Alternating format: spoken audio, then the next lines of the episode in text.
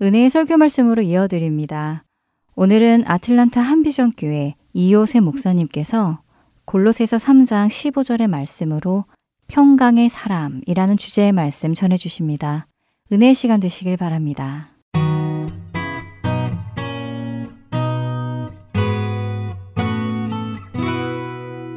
저는 늘 이렇게 목회를 하다 보면 교회 안에서 삽니다. 교회 안에 살다 보니까 잘 못 느끼는데 지난 한 주간은 제가 그야말로 잠시 사역을 쉬는 시간을 가졌습니다. 그러다 보니까 세상에 나가 있는 사람 같습니다. 기분이. 미션 트립 가거나 밖에서 그런 목적을 가지고 갔을 때는 미션을 해야 되니까 그 미션에 집중하니까 잘 못 느끼는데 휴가로 제가 일주일을 쉬는 거하고 다른 얘기인 것 같습니다. 손자들과 함께 놀고 뭐 이렇게 잠깐 쉬자. 그래서 쉼의 시간을 잠깐 가졌는데도 어떤 마음이 드는가 오늘 교회를 이렇게 딱 들어보면서 생각하니까 아, 성도님들이 이렇게 해서 세상으로 떠났겠구나 불과 5일 동안인데도 매일매일 보는 것이 세상 일이고 매일매일 부딪히는 것이 세상의 일상의 삶이고 그런 것들이죠. 그것이 쉼이 될지는 모르겠지만은 영적으로는 쉼이 되지 않는 것이 뭐냐면은 이제 그런 날수가 하루 이틀, 3일, 4일, 5일째 가고 나니까 무엇을 느끼냐면 하나님 찾는 시간이 작아진다는 것을 느끼게 됐어요. 하나님 찾는 시간이 작아지니까 그 지난 5일 동안 곰곰이 생각해 볼 때 어떤 마음이 드느냐면 천국에 있는 시간보다 세상에 있는 시간이 더 많았구나. 그게 뭐 장소나 시간적으로 그런 것보다 제 심령을 통해서 그런 걸 느낄 수 있습니다. 주님을 생각하고 주님과 함께 천국에 있을 때는 걱정도 없고 근심도 없고 기쁨이 있고 평강이 있고 정말 그 열매라는 것을 말할 수 있는 그것들처럼 제가 그것을 천국을 누리고 있는 것을 제가 실제로 체험할 수 있거든요. 그런데 아주 짧은 기간이지만 그 기간 동안 제가 많은 시간을 세상 안에서 보내다 보면 제 마음 안에 평강도 깨지고 기쁨도 깨지고 많은 것이 부서지고 깨지는 걸 제가 체험할 수 있어요. 손자들하고 놀면서 세상적인 근심과 걱정이 들어왔어요. 많은 걱정이 들어오는 거예요. 뭐 별 쓸데없는 걱정이 다 들어옵니다. 이 아이들 잘 키워야 되는데 이 아이들 잘 키워서 일어나야 되는데 잘못 크면 어떡하나. 이 아이들이 크는데 얘네 아빠한테 사고 나면 어떡하나. 뭐 세상적인 걱정 근심이 다 오니까 가가지고 다른 것보다도 자녀들에게 잔소리만 잔뜩 하고 오는 거예요. 운전 조심하라, 애 잘 키워라. 할아버지 같은 얘기만 계속 하고 있는 거예요. 그런 자신의 이야기들이 어디서 나왔는가 가만히 보니까 불신앙에서 나온 것도 굉장히 많은 거예요. 걱정과 근심과 두려움들이 들어오니까 자꾸 그런 소리들을 하게 된다. 그런 것 같습니다. 그러다가 어느 날 정신이 벌떡 났습니다. 아, 이 애들한테 이제 복음 전해야지. 그래가지고 손자를 붙잡고 여섯 살 먹은 애를 붙잡고 계속 복음을 전하다 보니까 발견한 게 있어요. 성경책을 그렇게 좋아하는 거예요. 좋아하면 됐다. 좋아하면 됐다. 그랬더니 반대로 작은 애가 자꾸 밤에 읽고 이제 자자 그랬더니 밤에만 읽는 것이 아니라 성경책 읽은 데까지 딱 펴놓더니 내일 아침에 깨면 읽어달라 그런 얘기예요. 그래서 아 이게 자꾸 시켜야 되는구나. 나도 자꾸 돌아 들어가야 되고 그걸 절실하게 느꼈습니다. 교회를 와서 오늘 이제 주일날 들어오니까 우리 교회는 영적인 분위기와 림이 틀립니다. 하나님 생각하게 하고 하나님께 나오게 하고 하나님 찬양하게 하고 하나님 말씀 안에 들어가게 합니다. 확실히 다릅니다. 그렇죠? 하나님께 돌아보고 하나님을 바라보고 하나님께 나간다는 것이 얼마나 중요한 것인지를 다시 한번 느낍니다. 오늘 우리 많은 성도님들이 사실은 많은 시간을 세상의 한복판에서 보내고 주일날 교회를 나오십니다. 그러나 주일날 교회 나오시는 것도 큰 특권이고 영적으로 내 믿음이 회복되고 좋은 시간들이 되는 줄 믿습니다. 그러나 삶 안에서 주님을 바라보고 지키고 나가고 천국을 계속적으로 누린다는 것이 결코 만만한 일만은 아니다. 우리 신경과 관심을 뺏어가려고 하는 것들이 너무 많다는 것을 오늘 생각하게 됩니다. 오늘 여러분과 저도 그런 마음을 가지고 우리 마음을 다해서 하나님께 돌아가는 시간 되었으면 좋겠습니다. 하나님을 믿는 사람, 하나님을 따르는 사람에게는 반드시 맺히는 것인데 열매입니다. 우리는 주일마다 이 열매에 대한 말씀을 나누고 있습니다. 그래서 사실은 시리즈 말씀인데요. 그러면 예수님을 믿는 사람, 하나님 믿는 사람에게 어떤 열매가 구체적으로 맺히느냐 하는 걸 보고 우리의 신앙의 상태와 우리의 삶의 상태를 우리는 분명히 볼 수 있는 거죠. 대표적으로 갈라디아서 5장 22절로 23절에 보면 오직 성령의 열매는 사랑과 희락과 화평과 오래 참음과 자비와 양성과 충성과 온유와 절제니 이 같은 것을 금지할 법이 없느니라. 이런 열매를 맺었다는 것은 하나님의 법이 성취되고 하나님의 뜻과 말씀을 따라 살아가고 있는 것이다 하는 말씀이죠. 그러니까 자기 욕심과 타락한 인간의 욕심을 따라 살지 않고 음란함을 따라 살지 않고 내가 살아갔을 때 하나님을 보고 따라갈 때 성령을 따라갔을 때 맺히는 열매들이 이런 것이다. 그래서 우리는 사랑과 또 두 번째는 희락에 대해서 우리는 매주 같이 나누었습니다. 오늘은 우리 짧게 화평에 대해서 나누기로 합니다. 오늘 사랑의 열매, 기쁨의 열매가 맺히는 뿐만 아니라 예수님 믿고 하나님 믿는 사람에게 반드시 맺혀야 되는 열매가 뭐냐면 평안의 열매를 맺는다. 그래서 성경 안에서는 오늘 갈라디아서도 화평이란 단어를 썼습니다만은 때로는 화평, 때로는 평강, 때로는 평안, 어, 여러 가지 모양으로 이렇게 번역이 됩니다만 사실은 신약 성경 같은 경우는 에이레나는 똑같은 단어들입니다. 그러면서 제가 생각을 해보니까 게 아닌 게 아니라 한국말이 어휘력이 굉장히 풍부합니다. 문장이 들어갈 때마다 똑같은 원어를 할지라도 이런저런 단어로 다 화평, 평안, 평강 단어를 바꿨을 때마다 느낌이 조금씩 달라지는 걸 느낄 수 있습니다. 그런 내용은 같은 것입니다. 평안입니다. 우리는 평안이 무엇인지를 압니다. 평안의 반대말 우리 이해할 수 있죠. 불안의 반대말. 불안을 생각해 보면 평안이 어떤 것인지 금방 느낄 수 있습니다. 그렇죠? 오늘 말씀 중에서 우리 평안의 열매를 맺어야 된다. 그리고 오늘 본문 말씀의 한 절입니다. 골로새 3장 15절이 그리스도의 평강이 너희 마음을 주장하게 하라. 너희는 평강을 위하여 한 몸으로 부르심을 받았나니 너희는 또한 감사하는 자가 되라. 전 참 귀한 말씀이라는 생각이 듭니다. 이 말씀에 사도 바울이 지금 전하고 있는 얘기는 이런 것입니다. 너희의 마음을 그리스도의 평강이 지배하게 하라. 그리스도의 평강이 내 마음을 지키게 하라. 왜냐하면 우리는 평강을 위해 한 몸으로 부르심을 받았다 얘기합니다. 그러니까 그리스도인이 되었다 하는 말은 무엇이냐 하면 바로 평안의 삶을 위해서 부르심을 받았다. 그것이 감사할 일이고 내가 평안한 삶을 살고 있는 것을 하나님께 늘 감사하는 자가 되라. 그러면 평강의 열매를 맺은 사람에 대해서 얘기합니다. 인생은 불안을 창조하는 어떤 기계 같은 공장을 지나가면서 사는 것과 똑같습니다. 살다 보면 불안하지 않을 수 없습니다. 살다 보면 불평안할 수가 없고요. 그런 인생이 계속되는 것을 우리는 느낄 수 있습니다. 불안만이 있는 것이 아니라 불안을 넘어서서 우리를 벌벌 떨게 하는 두려움도 있습니다. 사실 얼마나 많습니까? 여러분 지금 이 순간에도 두려워하는 것이 있습니까? 있겠죠. 예, 건강을 잃어버리게 되면 우리가 여러 가지 몸에 아파지는 것과 불편한 것들과 삶의 quality가 떨어지는 것과 심지어는 죽음까지도 불안해할 수 있습니다. 두려워할 수 있습니다. 그렇죠. 사업을 하면서도 불안해합니다. 매상이 조금만 떨어지고 매출이 떨어져 가슴이 덜컹하는 사업가들이 많이 계실 겁니다. 아, 이게 왜 이러나? 다른 데는 뭐 경기가 호황이라는데 우리 비즈니스는 왜 이러나? 가슴이 덜컹하죠. 많이 그렇습니다. 우리 아이들을 키우는 분들은 아이들을 보면서 또 그렇게 근심하고 불안하고 두려워하는 것이 또 많이 일어날 수 있습니다. 우리 인생은 삶의 과정 중에서 불안하고 두렵고 이런 것들이 많이 있을 수 있다. 그럴 조건들이 충분히 있습니다. 세상 안에서는. 안전도 그런 것들이 있죠. 많은 것들이 그런 것들입니다. 제가 기도를 하면서도 늘 불안하게 느껴지는 것이 사랑하니까 그런 것 같습니다. 아까도 말씀드렸지만 자녀들 생각하면 마음이 괜히 불안합니다.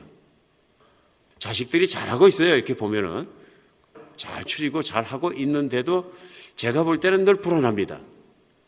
애기 같고요. 제가 볼 때는 이제는 사회적으로도 이제 어른이 되었고 이제 책임 있는 직위도 되었고 이제 또 아빠로서 엄마로서 충분히 감당할 수 있는 그럴 만한 나이와 모든 것이 됐음에도 불구하고 보면 불안하니까 자꾸 불안한 걸 가지고 기도하게 됩니다. 물론 하나님께서 그런 기도를 통해서 평안함을 주시지 않는다면 참 평안할 수가 없는 거죠.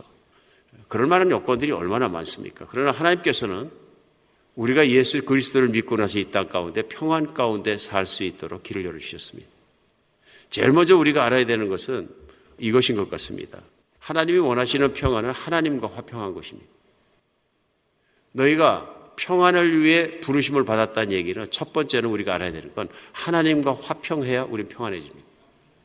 왜냐하면 이 화평은, 이 피스는 내가 만들어낸 것이 아니라 하나님께로부터 온 것입니다. 하나님과 내 관계가 화평하지 않으면 평안하지 않으면 세상에 아무것도 평안하지 않습니다. 그래서 우리가 첫 번째 평안에 생각할 수 있는 건 뭐냐면 내가 하나님과 화평하기 때문에 평안하기 때문에 맺히는 열매인 것입니다. 이걸 위해서 예수님이 이 땅에 오셨습니다. 이 땅에 오셔서 우리 죄를 대신해서 십자가에 못 박혀 피 흘려 돌아가시는 말미암아 하나님과 우리 사이를 화평하게 하셨습니다. 하나님과 우리 사이를 화평하게 하셨기 때문에 우리가 나머지 인생을 살아가면서 살아가는 길은 뭐냐면 그 하나님과 화평을 누리는 것입니다. 로마서 5장 1절에 사도 바울은 그것을 이렇게 정리합니다. 그러므로 우리가 믿음으로 의롭다 하심을 받았으니 우리 주 예수 그리스도로 말미암아 하나님과 화평을 누리자 하고 얘기합니다. 로마서 5장 1절에서 얘기한 건 뭐냐면요. 이제는 우리가 믿음으로 말미암아 예수님을 받아들이고 믿음으로 말미암아 하나님으로 말미암아부터 의롭다 하심을 이미 얻었기 때문에 하나님께 받아들여졌고 하나님과의 관계 속에서 바른 관계가 되었기 때문에 이제는 하나님과의 그 화평함을 누리자. 이 화평함을 다른 단어로 한번 바꿔보겠습니다. 하나님과 친밀한 관계를 누리자. 하나님과 보통 친한 것이 아니라 화평해진 것이 아니라 이제는 아버지와 자녀의 관계가 된 것처럼 가장 친한 친구의 관계가 된 것처럼 정말 생명을 맞교환하고 생명을 바꿀 수 있는 그런 생명을 교환하는 사랑이 하나님과 나 사이에 이루어졌다. 그리고 지속된다. 그러므로 하나님은 나의 숨소리까지 들으시고 나를 사랑하시고 나를 붙드시고 나를 붙들고 계신다는 것을 내가 분명히 알 수 있는 것이 그리스도의 십자가의 사랑을 통해 우리는 확인할 수 있는 것입니다. 오늘 이런 하나님과의 친밀감을 누리는 것이 바로 하나님과의 좋은 관계 화평을 누리는 것이다. 오늘 이것이 되면 다른 모든 것은 다 이루어집니다. 다 이루어집니다. 우리가 불안해하고 걱정하고 근심하고 모든 것이 어디서 오냐면 불신앙에서 옵니다.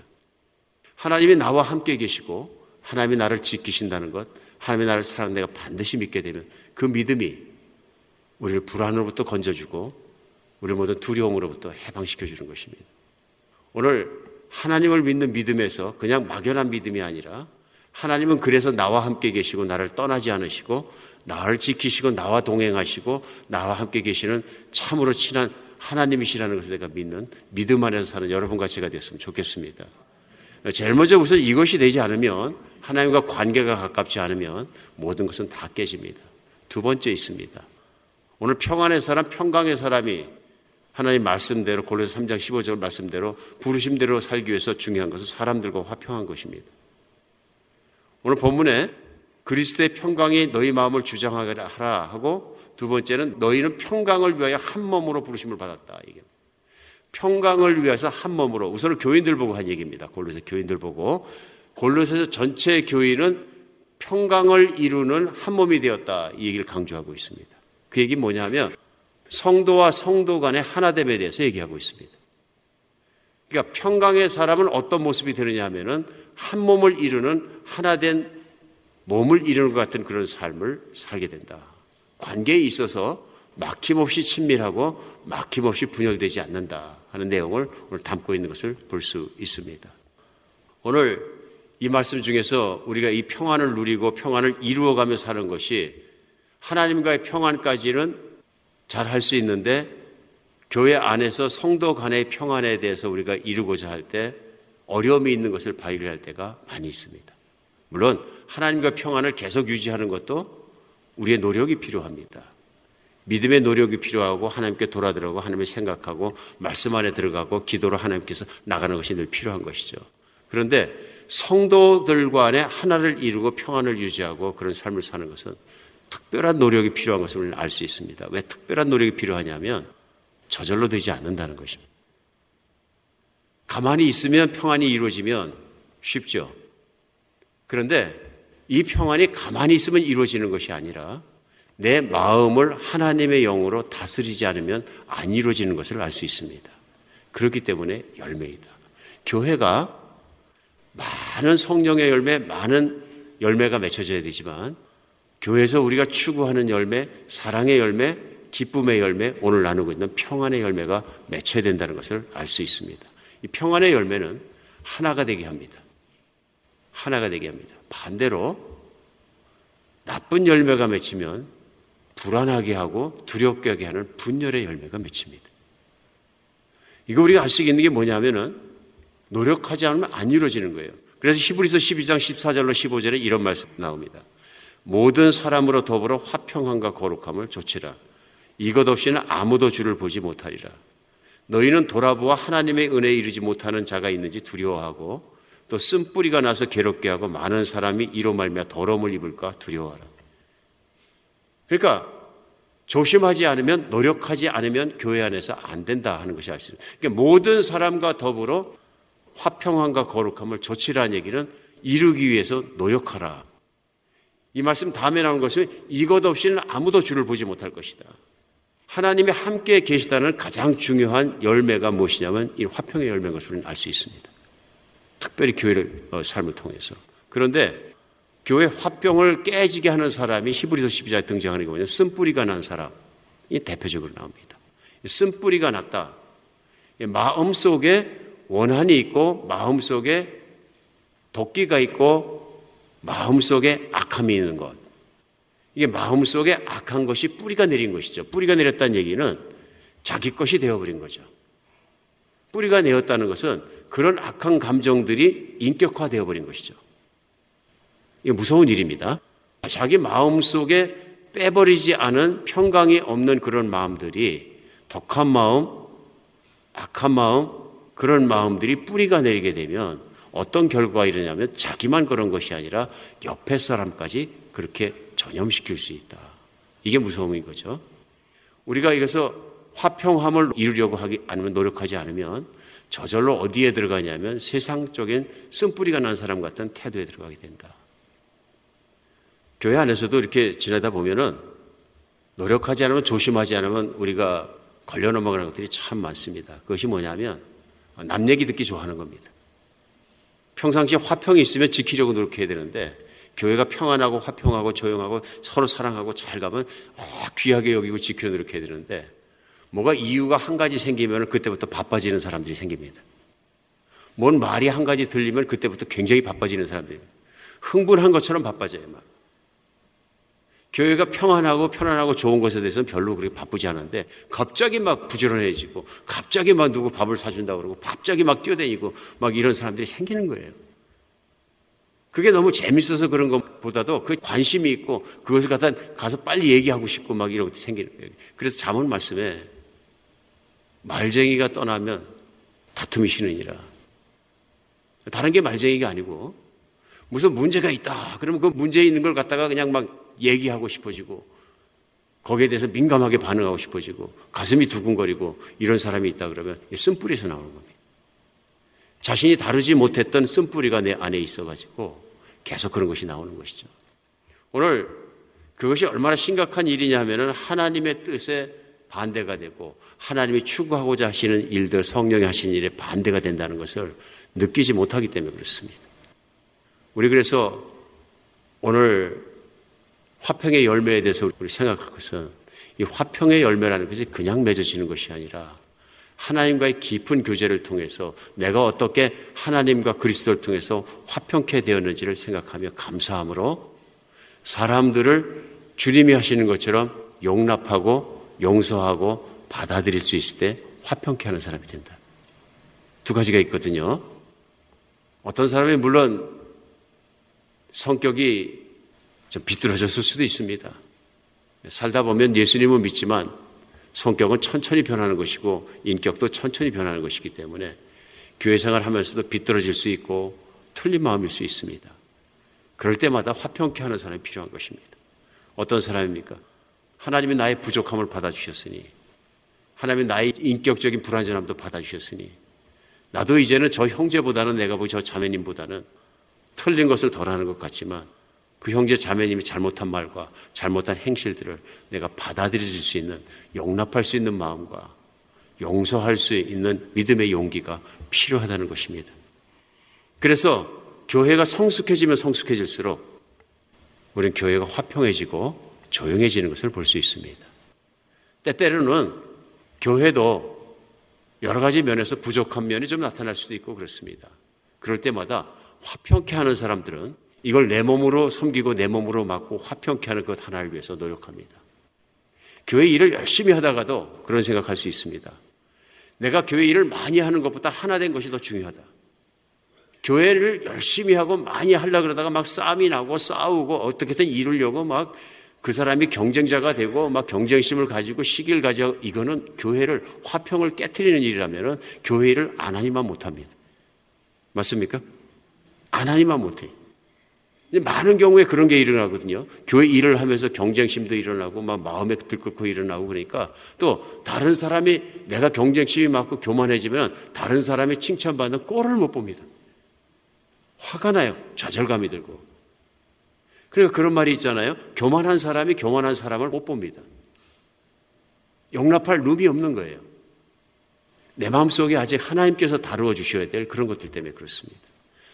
오늘 교회를 섬기던 우리 이웃을 섬기던 교회 안에서 사람을 만나 섬기면서 우리 정말 다른 사람의 연약함도 잘 받아들이고 용납할 수 있고 품을 수 있고 또 그렇게 서로 용서할 수 있는 그런 화평하는 사람이 되었으면 좋겠습니다. 화평하는 사람이 되었으면 좋겠습니다. 교회가 성숙해 가면 그것이 이루어집니다. 때때로 어려움이 없는 것은 아닙니다. 교회는 누구는 들어오고 누구는 들어오지 마세요 해서 뭐 성격 테스트 해가지고서는 쫓아낼 사람 쫓아내고 받아들일 사람 받아들이는 거 아니거든요. 교회는 누구든지 오시는 곳입니다. 예수만 믿으면 되는 곳입니다. 예수 믿고 함께 사는 곳입니다. 그런 공동체거든요. 그러다 보니까 성품이 다 변화 중이기 때문에 계속적으로 변하는 과정을 겪을 수밖에 없습니다. 그럼에도 불구하고 화평의 열매가 풍성한 여러분과 제가 섬기는 인생과 교회가 되었으면 좋겠습니다. 마지막으로 우리가 알아야 될 것은 뭐냐 하면요. 세상에서 화평을 추구하는 일입니다. 우리는 교회 안에서만 사는 것이 아니라 많은 시간을 삶의 내가 현장 속에서 지내게 됩니다. 나의 사업장 속에서, 직장 속에서, 내 이웃 속에서, 내 학교 속에서 삶을 지나갑니다. 이 삶 속에서 하나님 우리를 화평의 대사로 보내셨습니다. 그리스도에 들어가면 첫 번째 일어나는 게 뭐냐면 사랑을 나눠지는 것이고요. 이 사랑은 세상에 없는 것이라고 우리 3주 전에 나눴습니다. 기쁨도 나눠지는 것이고요. 좋은 건 나눠지는 것입니다. 아울러 무엇이 나눠지냐면요. 이 평안의 관계, 화평의 관계가 나눠져야 합니다. 그리스도인이 들어갔는데 그 조직에 그 공동체에 싸움이 자꾸 일어나면 문제가 있는 겁니다. 그 싸움의 중심에 항상 그리스도인이 두각이 되거나 이름이 거론되면 성품에 문제가 있는 것입니다. 돌아봐야 합니다. 우리는 화평의 열매를 스스로 점검할 수 있습니다. 우리 삶을 통해서. 내가 들어간 삶의 현장에서 싸움이 일어나는지 아니면 나로 말미암아 화평이 일어난지 늘 점검하며 살아가시기 바랍니다. 우리 교회 안에서 살아가는 것처럼 우리 세상의 한복판에 살아갈 때에도 용납하고 사랑하고 용서하고 이 그리스도의 사랑으로 내가 품고 살지 못하면 화평을 이루는 사람은 될 수가 없습니다.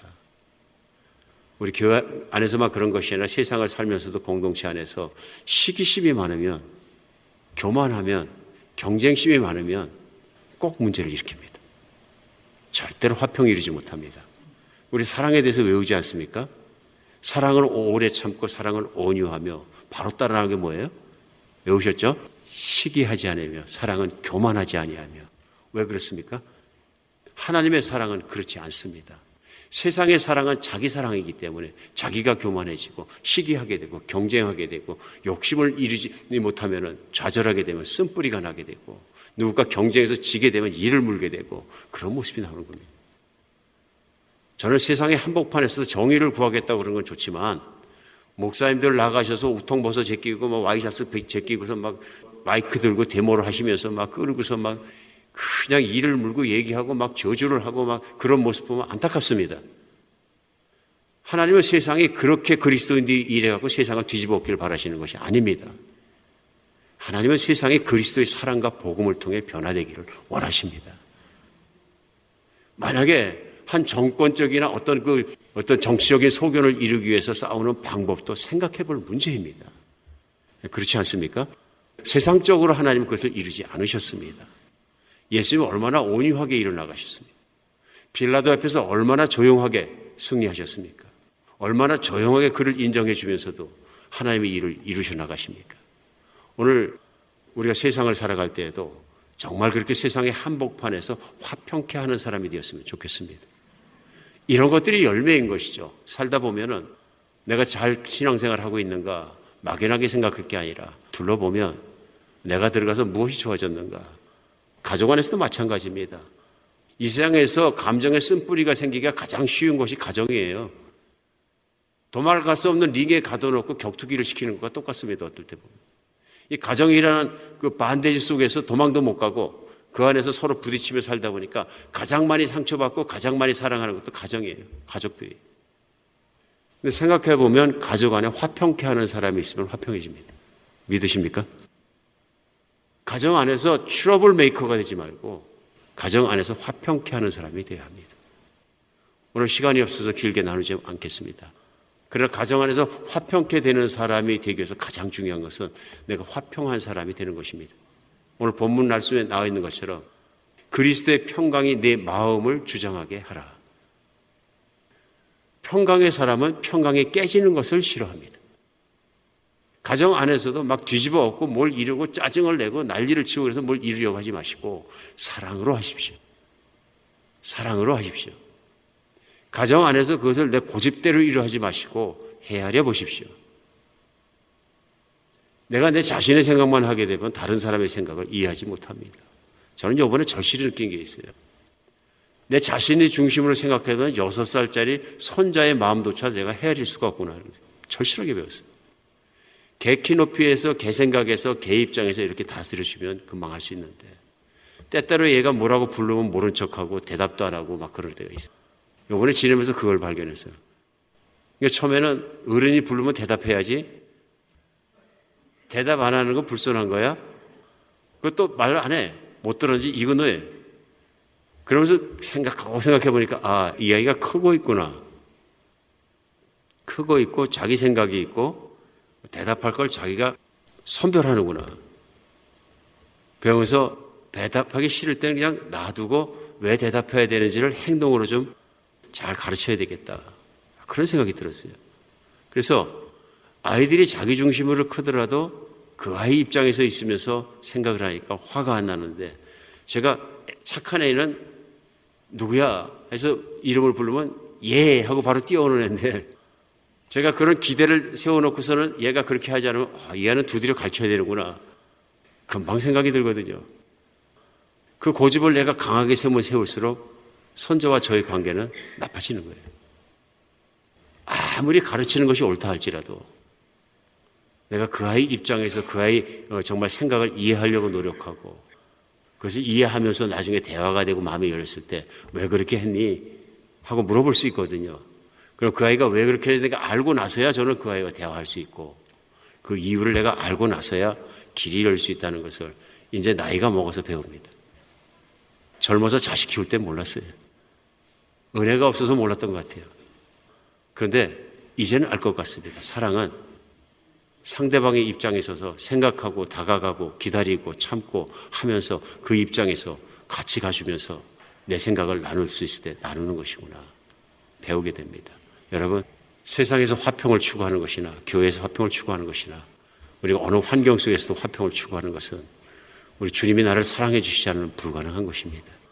나 같은 성품도 나 같은 연약함도 나 같은 부족함도 품어 주신 주님을 생각하지 않고서는 우리 화평의 사람이 될 수 없는 것을 알 수 있습니다. 늘 주님이 우리 마음을 다스려 주셔서 화평을 이루는 사람을 살아가는 여러분과 제가 됐으면 좋겠습니다. 가정이 화평해 주시기 바랍니다. 한 사람이 참으면 한 사람이 화평하면 온 집안이 조용합니다. 교회를 화평케 하는 분이 되시기 바랍니다. 우리 늘 삶 속에서 화평을 추구하는 여러분과 제가 됐으면 좋겠습니다. 기도하겠습니다. 네, 우리 주님께서 화평케 하는 자는 복이 있나니 저희가 하나님의 아들이라 일컬음을 받을 것이요. 주님께서 그리스도인의 정말 열매 표적 중에서 이 화평이 이루어지게 하고 또 화평 안에 사는 것을 얼마나 중요시 하시는지 오늘 다시 한번 생각하게 감사합니다. 하나님 저희가 늘 그렇게 주님을 사랑하며 화평의 사람으로 살게 하여 주시옵소서. 세상 안에서 트러블 메이커가 되지 않게 하여 주시옵고 항상 화평을 추구하고 이루는 사람이 되게 하여 주시옵소서.